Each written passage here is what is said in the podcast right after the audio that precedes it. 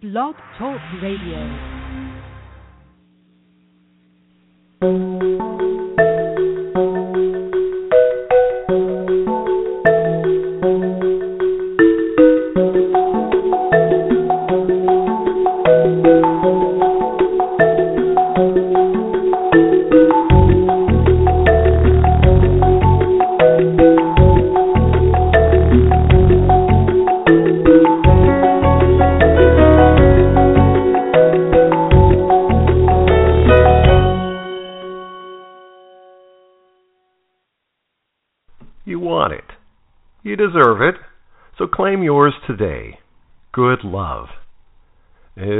Relationship everything you want it to be? Are you living a fulfilled, passionate life empowered with choices that ignite you to the next level? Good love makes your whole life better. So join America's Good Love Doctor, Dr. Brenda Wade, on a journey to your healthiest life yet. A regular on Dr. Oz and Dr. Drew, she's appeared on Oprah, Good Morning America, and is featured in countless publications from USA Today to Essence Magazine. The creator of life changing Get Unstuck Now, Love, Money, and Save a seminars, she's counseled millions. But today, she's here just for you with the hottest topics, guests, and trends. This is Good Love with Dr. Brenda Wade. Ah, hello everyone. What a pleasure to be with you. And ooh, have we got a hot show. We have a special guest tonight who has been running into a lot of controversy because our question tonight is how much should a woman give up in order to get what she really wants from a relationship? And why, by the way, do women have to surrender at all? My guest tonight is Laura Doyle. He, she's a radio show host, New York Times bestselling author of The Surrendered Wife, The Surrendered Single, and the free ebook Six, Six Lessons for Lasting Love. Her books have been translated into 15 languages, published in 26 countries. She's appeared on CBS Evening News, Dateline NBC, Today Show, The View, and for starters, she's been featured in the Wall Street Journal, New York Times, LA Times, and the London Telegraph. Over 150,000 women claim Laura not only save their relationships, but show them how to become desired, cherished, and adored. You can reach her at her website at www.lauradoyle.org. And this week and every week, I want you to understand that as your good love doctor, my mission is that you learn what you truly want and deserve. And we focus on why good love is essential to your greatness.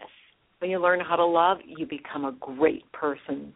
How to identify negative love patterns that might be blocking you from true intimacy, and how you can break the chains of what happened back then so you're free to be present with the love that is right now. So I'm so pleased to introduce our guest who in a recent blog said, Divorce is like tooth decay, totally preventable for a woman with the right skills and habits. So let's get out that floss. Laura Doyle, welcome to the show.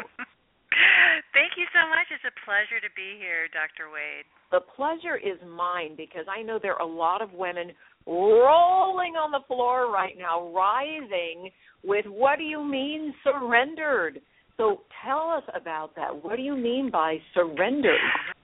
Well, a surrendered wife knows that she can't control anyone besides herself. So she doesn't try. She doesn't tell her husband how to drive or what he should eat for lunch or uh, what to do at work or what to wear to the party. Instead, she focuses on her own happiness. And that, in turn, really improves the intimacy. So surrendering is just something that we all have to do. I mean, you might be stuck in traffic and you wish the traffic would move, but you can't make it move. But you could decide that you're going to use that time to listen to music that you love or an audio book or talk on the phone. You could be grateful for the situation that you're in and make the best of it. Now, why the word surrendered? Because that's an interesting word. Well, it's I like I've got my hands up and I'm waving the white flag. Is that what we've got? no, no, I don't. I don't think of it that way at all. I, I, you know, surrendering is not uh, giving up; it's letting go. So there, mm. there are things we all encounter that we can't control. Our mother-in-law, you know, the traffic, the the kids' principals, uh, principal at school or teachers at school. There are always these situations where uh, I'm reminded of the Serenity Prayer, right? The the wisdom to know the difference between the things that I can change and the things that I can't. Uh, really is what the word surrender is all about. And it oh. wasn't until I surrendered in my own marriage that I was able to, uh, well, save us from the brink of divorce, for one thing. Huh. So tell us more about your story. What brought you to write this book? And I, of course, am intensely curious because I'm a big respecter of the learning that takes place when we're children. What did you learn from your own parents about marriage? Well, they are divorced, and so uh, and that was there was no uh, relationships 101 class where I went to school. So the only uh, lessons I got about how to have an intimate relationship were watching mom and dad, and it was a failed recipe by definition, right? Because it ended with them apart and a, and not a not an easy divorce. I don't know if there's such a thing really. They're all pretty tragic, but it was a very bitter well, unless divorce. Well, Gwyneth Paltrow. Gwyneth Paltrow apparently has got the only one. What was the word that came up for hers?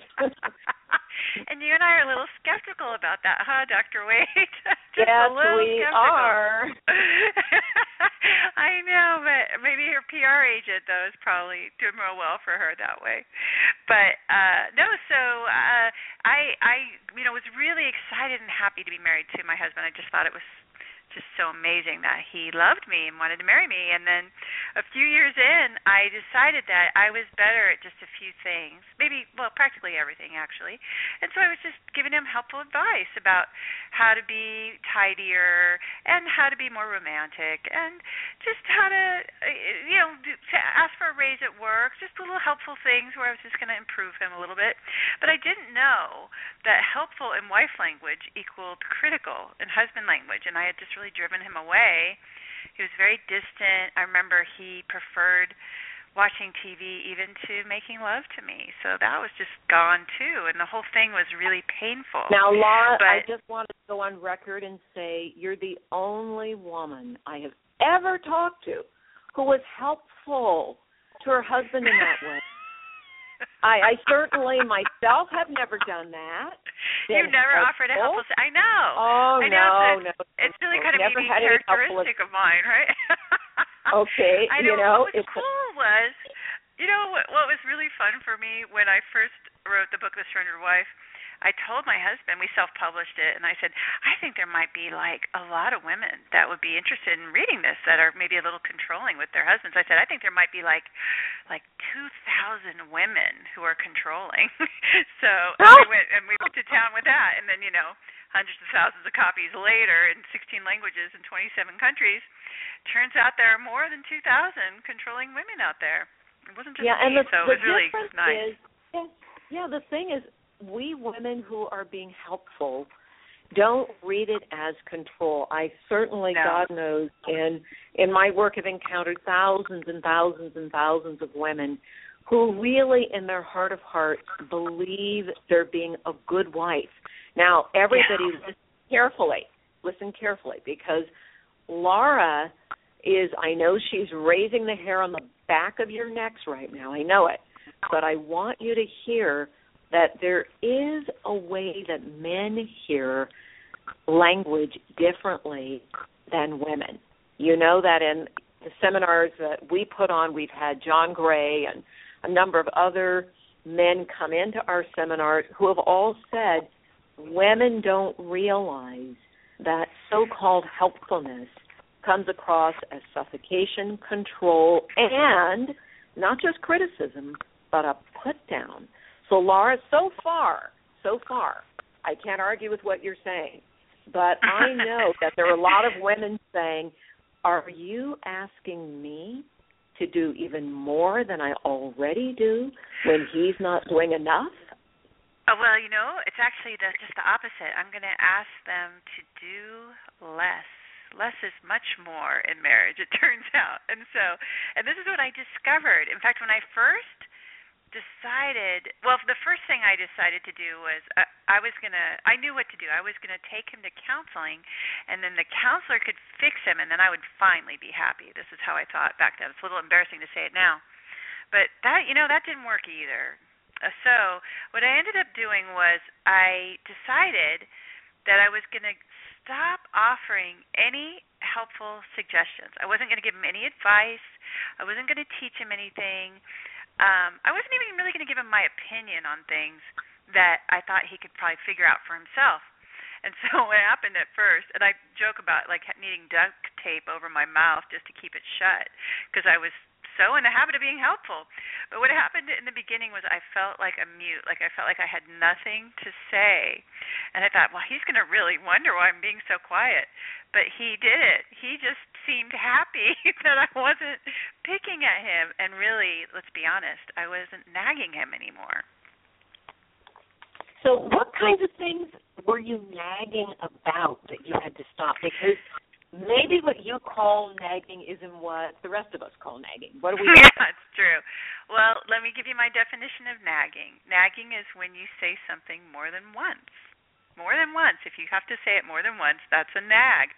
So the kinds of things that I was in the habit of nagging about, it's really embarrassing, but I would um say, "Well, why don't you clean your office?" Or we'd be driving. I'd say, "You're going to turn left here. You're going to hit you're going to hit rush hour traffic this way." Or I would say, um, you know, I I would complain like, "This kitchen is a mess, and you never help me with with cleaning up." I was really nasty. In fact, the way I'm saying it right now doesn't even convey how nasty I was.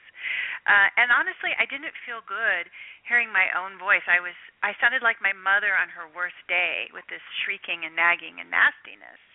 And so, of course, his face wasn't lighting up when I walked into the room because he was just anticipating the next thing I was going to say that was critical or controlling. Hmm.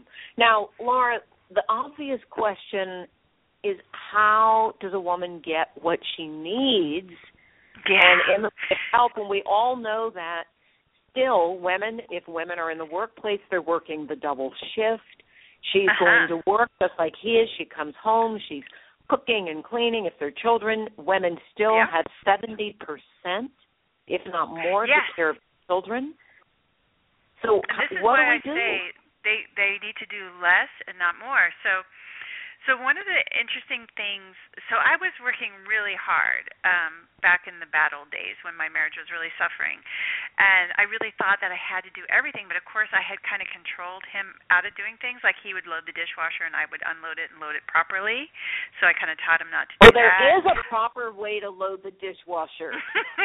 I knew it. Well, we can go on YouTube and watch your demonstration potentially, but the problem oh is, so I haven't done the dishes that in is years one of now. the most common fights that couples have. That's so crazy. Isn't it? And you don't have silly, to be. but- By the way, everybody, you don't have to be in a heterosexual relationship to listen to some of this advice because I've worked with couples from every possible walk of life, sexual orientation, and I am telling you, fights over loading the dishwasher have got to be number one. I wonder if anybody's done any research on that.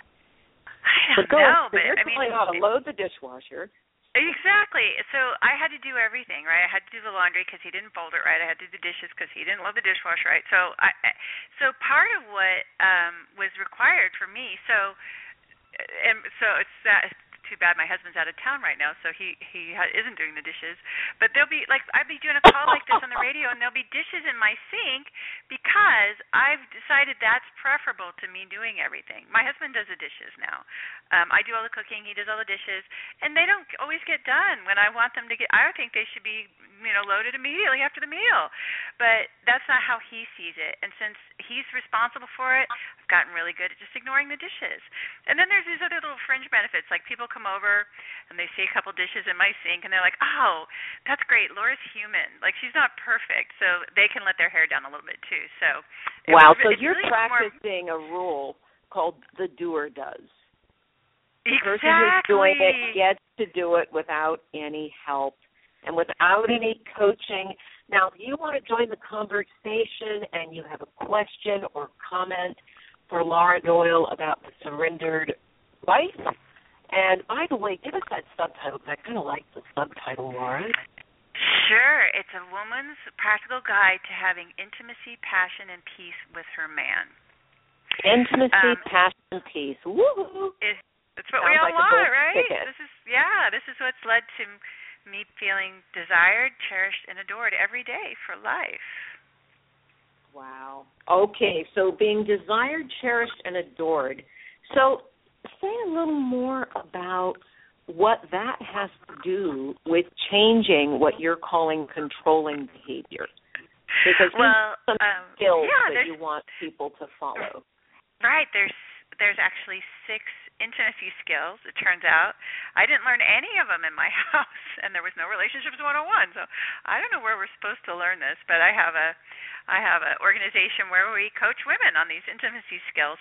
And so the very first one that you have to do, the most indispensable step to having um, an intimate, passionate, peaceful relationship, is you have to make yourself happy because only happy women have happy relationships. It sounds obvious when I say it that way, but here's the piece that um, was kind of a revelation for me, and that that what that ended up looking like is that I do at least three things a day for my own happiness, just for my own pleasure. The more frivolous, the better. So I might take a bath, or I go for a walk, or I have uh, lunch with a friend, or I call my sister on the phone, or um, I love to play volleyball, so I do that, or I'll watch a comedy on TV, something to make me laugh. And when so what I do is I really purposely plan and schedule that into my life. So if somebody like even if my husband was saying, "Hey, can you pick up the dry cleaning?" and I know that I'm scheduled to do my self-care at that time and it would just be too much, I'll have to say like, "Oh, I'm sorry, I can't." And then he's like, "Fine, because you know what? Given the choice between a happy wife and no dry cleaning picked up, or a resentful wife and clean clothes, he's always going to pick the happy wife every single time." Okay, Laura, we have a question here. Okay, this question, uh, by the way, you can send them in via Facebook or Twitter. This question says, I'm married and have three children, and yes, I work full time. Where is there time for me to do three things for me? Yes, oh, that's a great question. And so, and this is really common. My clients bring this up all the time, and they feel that it just isn't possible for them to practice any self care. And so, what I what I do with those kinds of clients is we get real creative. So I had one client where um her kids would go to school in the morning and she had just a little bit of time after they left so she'd watch 15 minutes of a movie. Now it took her like almost 2 weeks to watch the entire movie, but just having that 15 minutes uh to herself during that time versus maybe going in and doing housework or something like that right away helped out. Or you could put lotion all over your body right before you go to bed. You can spend an extra 10 minutes in the shower. Um, you can listen to an audiobook in the car on your commute.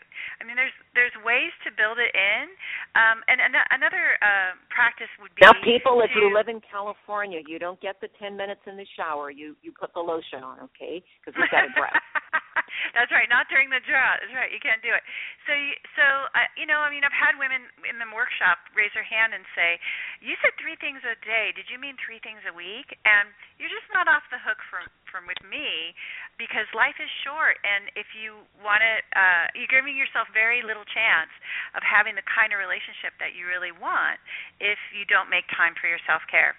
A lot of us feel guilty doing it. Like I had this one client where it was a school night, and she announced to her family, like, "I'm going in to take a bath, and doesn't don't anybody bother me."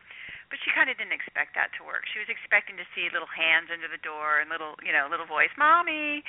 And so when 20 minutes went by, you know, the cat's paw under the door, whatever. So, so none of that happened. 30 minutes go by, 40 minutes go by, and sh- no one's disturbed her. And she realized, like, she felt kind of disappointed that they could live without her for that long. She liked feeling important, and of course, she was important to her family. But she was telling herself she didn't have time to practice self care, and it wasn't true. She got out of the tub, and the kids were doing their homework. Her husband was reading a book. Nobody had died. Everything was fine. And she realized that she felt better about herself, and she was going to be able to be a better wife and mother and coworker and friend and everything else because she was taking care of herself.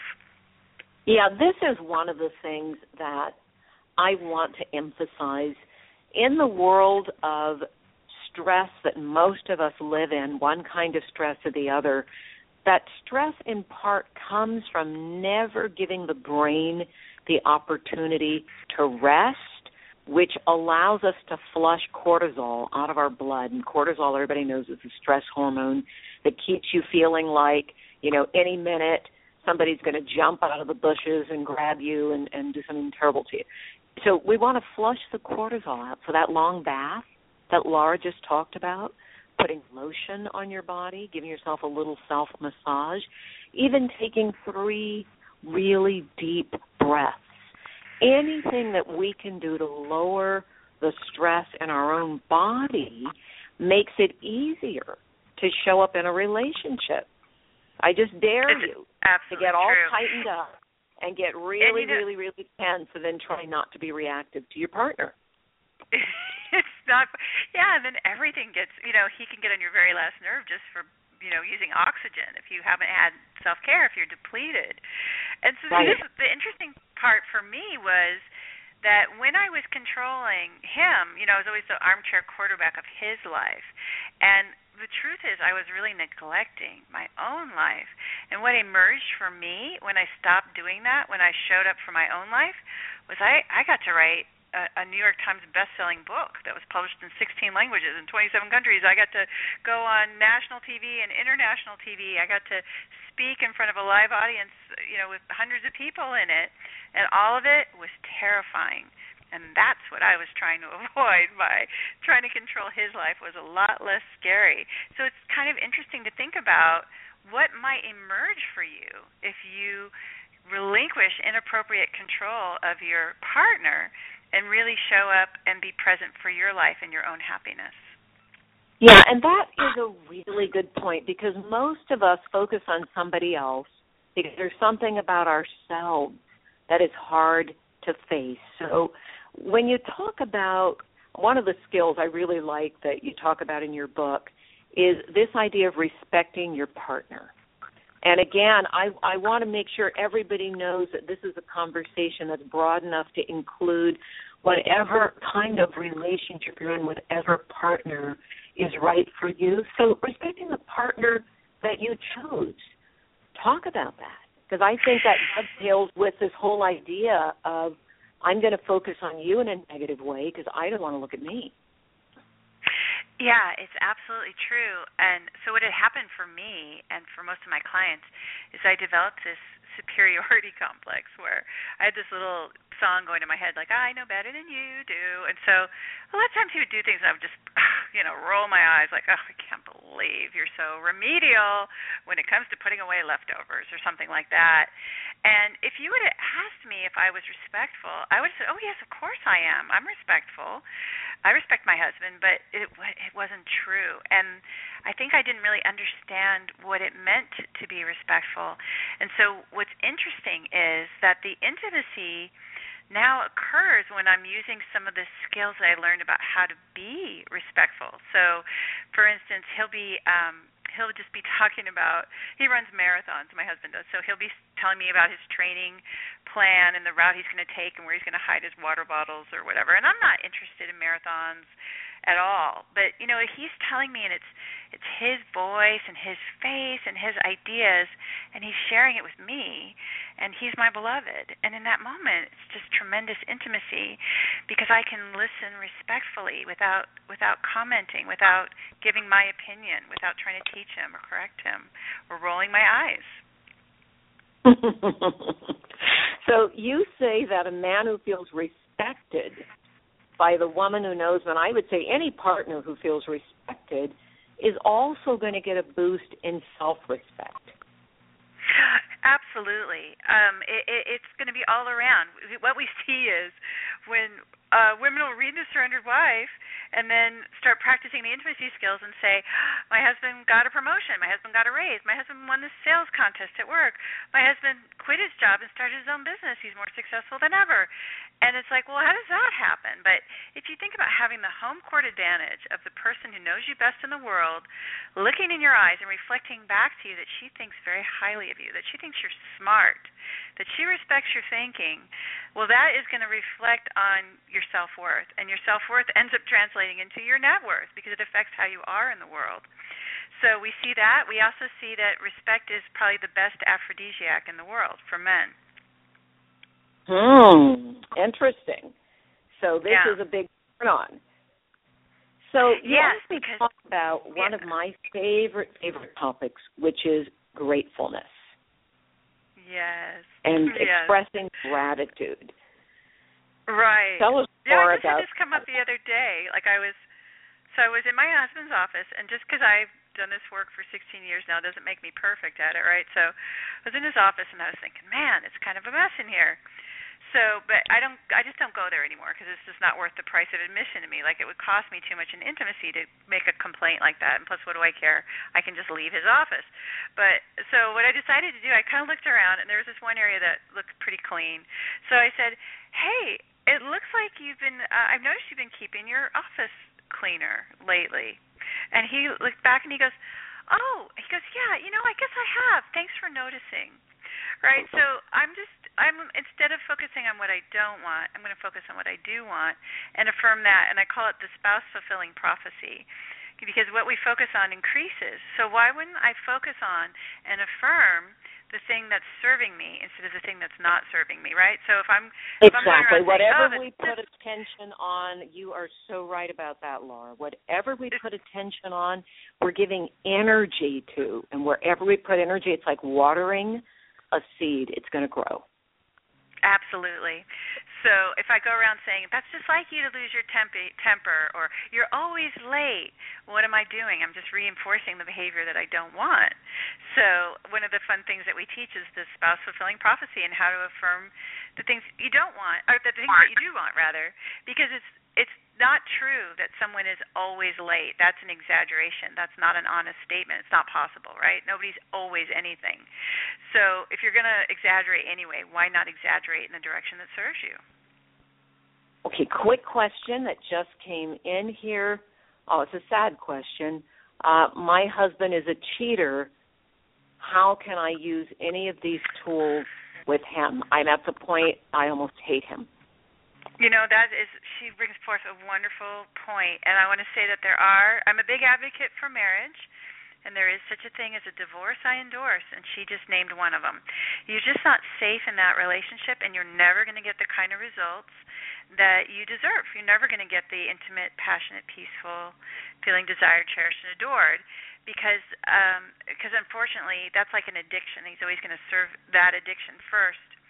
So it's if a man is not capable of being faithful, or if he's actively addicted to drugs, alcohol, or gambling, or if he's physically abusive, then you're not safe in those situations.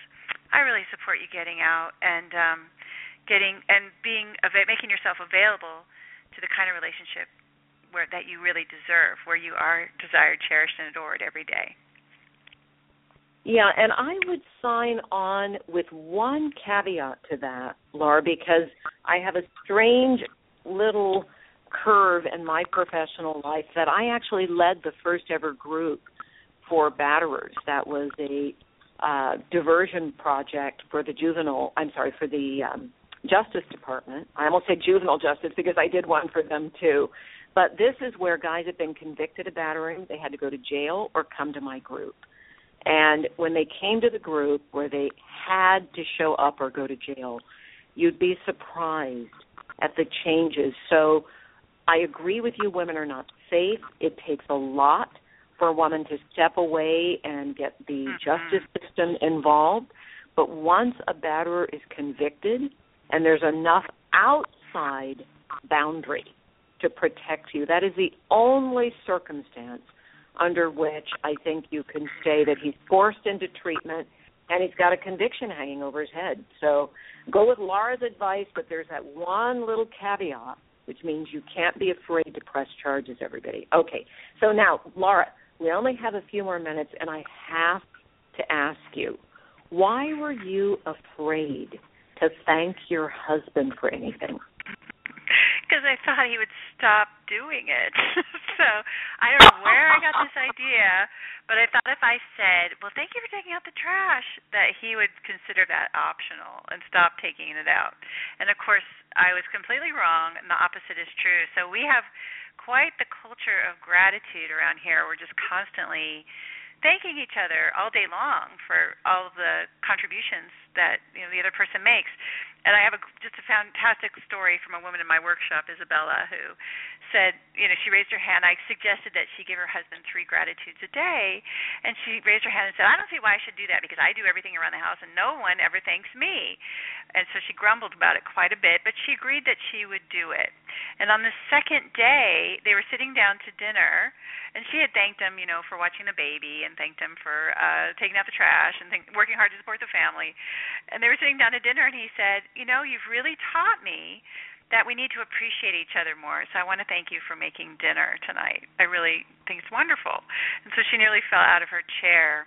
But I love that story because it just really illustrates how much power we have as women to really influence the culture of our relationships and make them pleasant and playful and passionate or make them, you know, tense and stressful and distant if we want. Oh, thank you so much for saying that because I can tell you where you got that idea. You got that from your mom. And all of us, as we're listening to what Laura is sharing, there's a lot of good advice here. I want you to check her out at www.lauradoyle.org. Dot org, and the book is The Surrendered Wife. Now, she's coming from a point of view that sounds a bit like, gee, the woman is being the doormat. But one of the things that she's sharing is that vulnerability is one of the things that's required if you want intimacy, right, Laura? Absolutely. Indispensable ingredient for intimacy. Indispensable ingredient. I love it. Well, Laura, it's like listen. swimming without water. If you say it again. It would be like trying to swim without water to have a an Yes. intimate relationship without vulnerability. Yeah, exactly. So everyone, hey, pick up that book, put that on your bookshelf. You know, I'm always encouraging all of our listeners to get books and build a library. That course that Laura spoke about, Relationship 101, this is that course because those courses didn't exist for any of us and we stumble around in the dark thinking something's wrong with us. There's nothing wrong with anybody. We just need some education. When we learn better, we do better. We learn better, we love better, everybody. And I want to remind you that I have a free gift for you. That's redundant, I know, but it is a free gift. And you can check that out. Hit me back on Facebook, Dr. Brenda Wade. Tweet me, Dr. Brenda Wade. Go to our website, Dr. Brenda Wade, so that you can have the opportunity to get a free 60 minute teleseminar called Are Your Love Patterns Destroying Your Love? All right, Laura Doyle, just a pleasure to have you as our guest, and I wish you the very, very best.